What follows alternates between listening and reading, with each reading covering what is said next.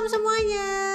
Kembali lagi bersama gue Dika Widuri Dalam Dika Widuri Podcast Kata Tuhan hari ini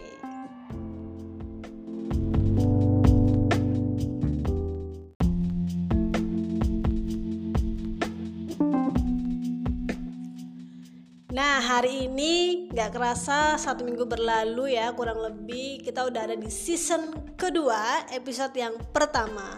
Kemarin minggu lalu di uh, season yang pertama aku udah bikin dua episode episode satu dan kedua tentang kata Tuhan hari ini bagaimana kita uh, bisa menjadi dewasa rohani. Nah sekarang kita masuk ke season yang kedua nih teman-teman. Ini lebih menarik lagi ya karena kata Tuhan yang season ini juga lebih tajam lagi gitu ya. Tuhan ngomong sama aku gitu ya hasil uh, obrolan aku sama Tuhan setiap hari yang aku mau bagikan nih sama teman-teman aku mau sharing sama teman-teman yang dengerin podcast aku dan mm, yuk kita uh, mulai aja kata Tuhan hari ini yang uh, menarik banget menurut aku excited banget untuk kita sharingkan dan akan menjadi berkat juga untuk kita semua oke okay?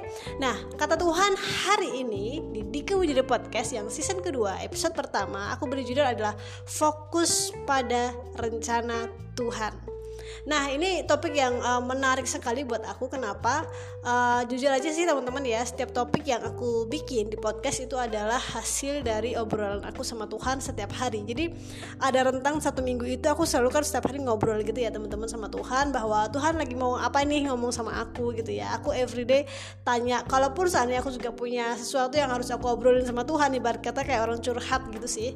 Aku juga selalu curhat sama Tuhan. Nah dari curhatan aku ke Tuhan ini biasanya Tuhan tuh selalu banyak juga membuka hal-hal yang baru sama aku. Karena ketika aku curhat Tuhan tuh selalu nggak nggak mungkin diem sih. Ya karena pernah diem senyum gitu tapi itu bukan arti Tuhan nggak jawab gitu ya. Ada ada pesan di balik senyumnya Tuhan Yesus ke aku ketika aku lagi curhat sama Tuhan. Nah hasil aku curhat sama Tuhan itu juga kadang kadang tuh sering banget membuat Tuhan akhirnya ngobrolin sama aku. Mungkin hal-hal yang sebetulnya mungkin Tuhan awalnya nggak pengen ngobrolin gitu sebenarnya. Tapi karena aku curhat duluan sama Papa Yesus akhirnya Papa Yesus ini uh, ngebuka uh, banyak hal di pikiran aku gitu ya ngasih tahu aku banyak hal tentang bagaimana sih uh, tentang pergumulan lo nih Dika gitu. Dan itu menurut aku uh, relate sekali dengan kehidupan kita sehari dan gue nggak tahu kan bagaimana pergumulan teman-teman yang mendengarkan podcast gue di sana bahwa bisa saja punya pergumulan yang sama kayak gue atau mungkin beda tetapi sebenarnya bisa jadi jawaban juga nih. Jawaban Tuhan ke gue bisa jadi jawaban juga buat lo semua gitu.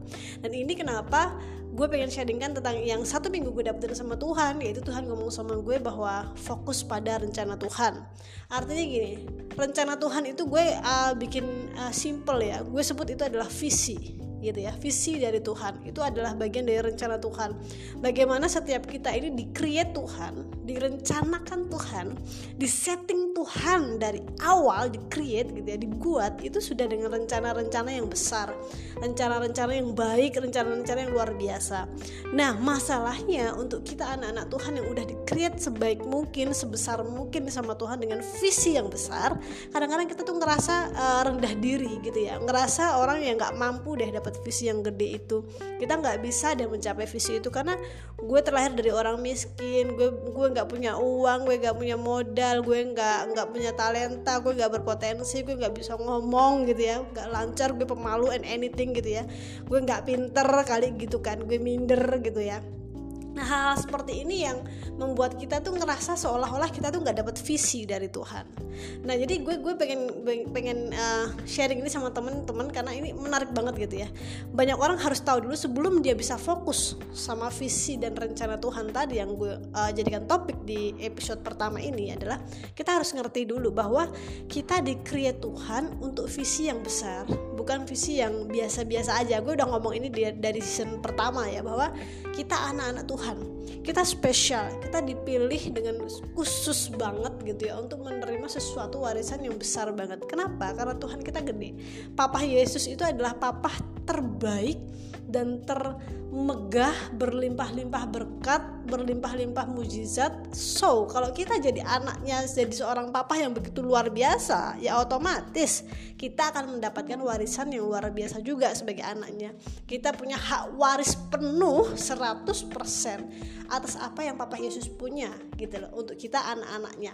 Nah makanya kita sebagai anak-anaknya Tuhan Yesus ya gue gue gue artinya gini anaknya Tuhan Yesus itu adalah bukan hanya orang Kristen gue bilang adalah orang yang percaya orang yang mulai tergerak hatinya. Oleh yang orang yang mulai uh, mengalami kasih Tuhan. Orang yang mulai terjamah hatinya, tersentuh hatinya ketika mendengar kata Tuhan Yesus mengasihimu. Gue percaya gini, bahwa setiap orang itu dikasihi Tuhan. Setiap orang tuh sebetulnya disentuh hatinya sama Tuhan. Tapi masalahnya ada orang-orang yang hatinya ini mudah kesentuh gitu ya. Tapi ada juga orang-orang yang keras banget hatinya dan menolak dan melawan. Tapi gue percaya di dalam hati lubuk kalian yang paling dalam ketika ada seorang yang bernama Yesus Kristus mengatakan kepada hatimu bahwa I love you gitu ya. Aku percaya banget bahwa dia pasti akan bilang pengen banget bilang I love you to Jesus. Hanya saja terkadang banyak hal di dalam hati kita yang merasa kayak um, gue nggak cinta deh sama Tuhan gitu ya. Gue kayaknya benci deh sama Tuhan. Nah itu hal-hal yang sebenarnya kalian tolak tapi sebenarnya kalian itu merasakan itu gitu loh.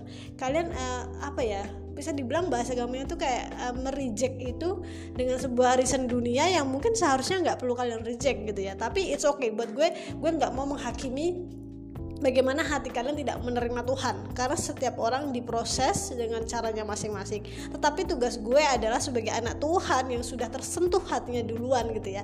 Gue tuh diproses Tuhan begitu gilanya gitu ya. Begitu hebatnya dibontang banting sana sini diremukan dihancurin sama Tuhan dalam arti positif ya penghancurannya. Supaya apa? Supaya gue lembut. Supaya hati gue dewasa. Supaya hidup gue maju. Supaya gue nggak stagnasi gitu. Dan itu hal yang luar biasa Nah, gue pengen juga ngomong sama teman-teman gini, ketika lo mau mendapatkan visi yang besar dari Tuhan, step pertama adalah lo harus ngerti bahwa lo diciptakan Tuhan dengan visi yang besar. Lo dari awal di-create Tuhan begitu hebatnya untuk jadi yang besar, bukan kecil. Dan ini berlaku untuk semua orang, semua anak Tuhan yang cinta sama Tuhan mendapatkan otoritas ini yaitu visi yang besar. Dia punya uh, privilege yang khusus gitu ya. Udah privilege khusus lagi gitu ya untuk mendapatkan visi yang besar ini dari Tuhan. Jadi lo jangan batasin sesuatu hal yang gede dalam hidup lo di, di dalam masa depan lo apalagi anak-anak muda ya khususnya. Lo jangan pernah membatasi hidup lo atas pikiran lo sendiri. Nah lo harus ngerti bahwa lo diciptakan dengan uh, begitu hebatnya sama Tuhan yang hebat banget kita itu bisa menjadi anak yang bangga sama papa kita. Kalau kita punya papa yang kaya raya anggap gitu ya guys. Terkenal ya konglomerat gitu. Lo bangga kan kalau punya bapak seperti itu nah sekarang coba deh lo bisa nggak merasakan hal itu sama Tuhan Yesus? Lo bisa nggak feel uh, punya rasa dalam hati lo bahwa papa gue ini gede banget. Papa Yesus ini besar banget. Dia tuh berlimpah-limpah. Apa yang nggak dia punya? Nggak ada. Semua dia punya. So kalau lo adalah anaknya lo miliki semua yang dia miliki. That's yang gue bilang adalah visi dari Tuhan. Ketika lo percaya bahwa papa Yesus papa lo nih papa surgawi lo ini gede banget. Bapak surgawi itu besar sekali hebat sekali. Lo harus percaya lo sebagai anaknya. Lo mewarisi semua itu. Bukan artinya lo akan jadi Tuhan ya gitu. No tapi lo mewarisi lo tadi gue imajinasikan kan bahwa ketika lo punya bapak yang begitu terkenal semenjak lo lahir bapak lo udah kaya raya gitu ya udah ter terkonglomerat gitu lo bangga banget kan pasti lo akan ngerasa safe secure gitu kan. Lo ngerasa aman gitu ya bapak gue kaya bapak gue terkenal gitu. Nah, milikilah rasa seperti itu sama Tuhan. Itu yang gue mau kalian semua mulai yuk koreksi yuk lebih dalam lagi merasakan hal itu. Karena ketika lo sudah merasa dulu bahwa papa gue gede nih Tuhan gue gede nih gitu. Lo akan merasa menjadi anak yang besar juga. Bukan besar dalam arti lo udah mendadak kaya dari lahir. No no no bukan itu. Inside gue ngomong dari dalam. Lo punya iman yang besar lo punya spirit yang besar untuk punya warisan yang besar dari Tuhan yang besar itu tadi gitu. Jadi lo harus punya uh, pola pikir yang diubah nih teman-teman yuk mulai sekarang dirubah pola pikirnya bahwa gue ini payah gue ini bukan anak orang kaya gue ini jelek gue ini gak potensial and anything yang jelek dan negatif itu tolong buang semuanya dan mulai berpikir bahwa gini uh, gue jadi anak yang baru gue lahir baru gue boleh masa lalu gue jelek buruk dan sebagainya tapi gue udah lahir baru gue jadi anak kesayangan Tuhan dan gue da mulai detik ini mulai hari ini mau perkatakan dengan iman gue sama Tuhan dengan penuh kasih cinta gue sama Tuhan bahwa gue detik ini diubah Tuhan dari yang kecil menjadi sangat amat besar sekali. Nah tuh lengkap nggak tuh? Komplit banget ya. Jadi pola pikir itu dulu harus kalian rubah dari apa yang negatif jadi baik dari apa yang kecil jadi besar. Setelah lo memikirkan dengan iman apa yang besar itu lo harus mulai mengaksikan itu bahwa gini gue mulai terima visi dari Tuhan nih.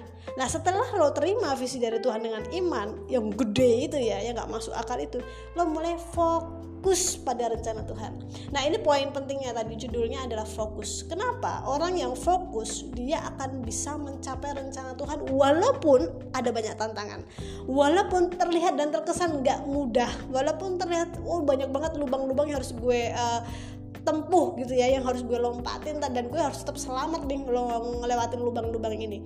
Nah, fokus itu adalah cara bagaimana lo bisa melewati segala tantangan untuk mencapai visi Tuhan, untuk mencapai rencana Tuhan yang gak masuk akal tadi, yang besar tadi itu. Kalau lo gagal fokus, ya udah kelar.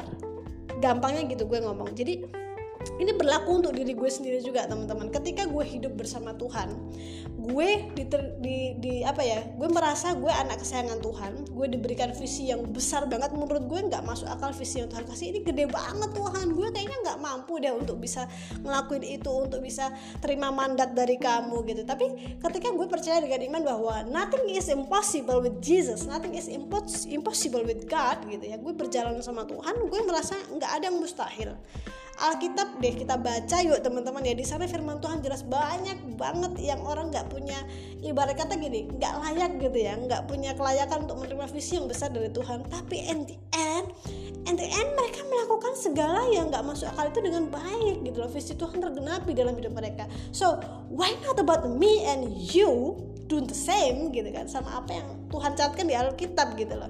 Kita nggak nggak nggak pengen menyamain kita nggak pengen jadi seperti Abraham, Daud, nggak kita nggak akan bisa sama ya. Tapi minimal mereka jadi teladan buat hidup kita. Kita bikin story kita sendiri, kita bikin cerita hidup kita sendiri untuk jadi kesaksian buat banyak orang, untuk jadi berkat buat banyak orang, untuk supaya orang melihat oh ya Jesus is true. Mujizat itu nyata visi Tuhan yang besar kejadian di hidup gue dan gue mau cerita sebanyak mungkin sampai satu dunia dengar kesaksian hidup gue nah itu adalah hal yang perlu kita lakukan dengan fokus. Kalau kita gagal fokus, ada orang nyinyir kanan, nyinyir kiri, sakit hati kita, bingung, sakit, pusing, gelisah. Kita drop depresi, frustasi. Akhirnya jangankan visi Tuhan, mau melangkah maju satu step aja, kita udah nggak mampu. Ngerasa kita udah lumpuh. Nah, tapi ketika kita fokus, mau kanan, kiri, atas, bawah, depan, belakang, semuanya seolah-olah mau nusuk kita, mau bunuh kita dari segala sisi dengan segala senjata. Ketika kita fokus sama Tuhan, kita fokus sama jalannya Tuhan, kita fokus kita kita kita tahu kenapa kita berjalan di jalan ini. Itu karena untuk rencana Tuhan, karena untuk visinya Tuhan dan untuk kemuliaan nama Tuhan. Maka kita nggak akan pernah merasa uh, dalam masalah yang besar, sekalipun kenyataannya ada masalah besar tapi kita selalu merasa penyertaan Tuhan nyata di hidup kita penyertaan Tuhan nyata di sepanjang perjalanan hidup kita sampai visi kita ini benar-benar kejadian di hidup kita. Nah, orang yang fokus ini perlu hati yang murni, ya kan? Orang yang fokus ini perlu uh, iman yang besar, iman yang kuat banget yang gak tergoyahkan. Lo mesti punya apa ya kalau gue tuh biasa mengekspresikan itu dengan menggenggam tangan gue kenceng dan gue bilang oh yes I'm blessed. Gue diberkati Tuhan dan gue mau fokus. Gue nggak mau gagal fokus. Gue nggak mau gagal di perjalanan ini. Jangan sampai gue udah jalan 1, 2, 3, 10 langkah tinggal kurang dua langkah lagi gue gagal fokus hanya karena omongan orang karena nyinyir netizen karena omongan orang-orang yang negatif yang nggak mensupport visi gue sama Tuhan gitu jangan sampai langkah yang sudah kita jalani sama Tuhan kurang dikit lagi gitu ya. Terus kita gagalin gitu aja dengan gampang hanya karena sakit hati sama omongan orang.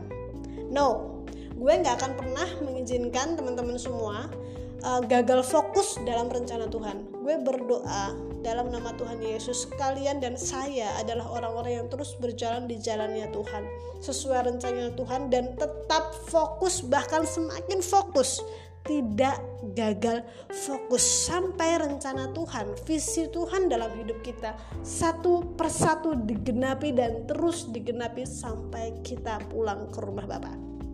Amin. Yes. Gue berdoa banget bahwa apa yang kita sharingkan di episode pertama ini bahwa bagaimana tentang fokus dalam rencana Tuhan fokus pada visi Tuhan ini bener-bener kita lakukan nyata bukan hanya sebuah teori atau bukan hanya sebuah podcast yang bisa kita dengerin terus kita sharing aja linknya sama banyak orang. No no no gue gue nggak mau berhenti di situ aja. Tapi bagaimana gue dan lo semua melakukan bagaimana caranya fokus dan tidak gagal fokus sampai bener-bener garis finish Amin. Yes, amin. Oke. Okay. Nah, thank you so much uh, udah mendengarkan podcast gue di season yang kedua ini tentang bagaimana kita fokus dalam rencana Tuhan. Nah, besok uh, di season kedua, episode kedua, gue akan membahas lagi tentang bagaimana yang namanya ketika dalam visi Tuhan kita harus berjuang dan itu gue sebut dengan bayar harga. Wow, itu it's amazing and excited untuk kita sharingkan lagi ya teman-teman bahwa um, episode kedua nanti juga akan menarik kita kulik lebih dalam lagi bagaimana sih kata Tuhan uh, pada kita untuk supaya kita itu benar-benar ngerti bahwa berjuang itu adalah bagian dari bayar harga untuk sebuah visi yang Tuhan berikan. Oke, oke, oke, oke, oke, oke. I think enough buat season kedua episode pertama. Gue berdoa terus dan terus bahwa Tuhan menyertai hidup kalian dan menyertai hidup kita semua. Kita fokus dan tidak mudah gagal fokus jatuh bangkit lagi. Jatuh lagi bangkitnya lebih tinggi lagi. Amin? Yes oke. Okay, thank you for listen. Dan jangan lupa untuk share link podcast gue di Widiro Podcast. Kata Tuhan hari ini oke? Okay, God bless you all. Bye bye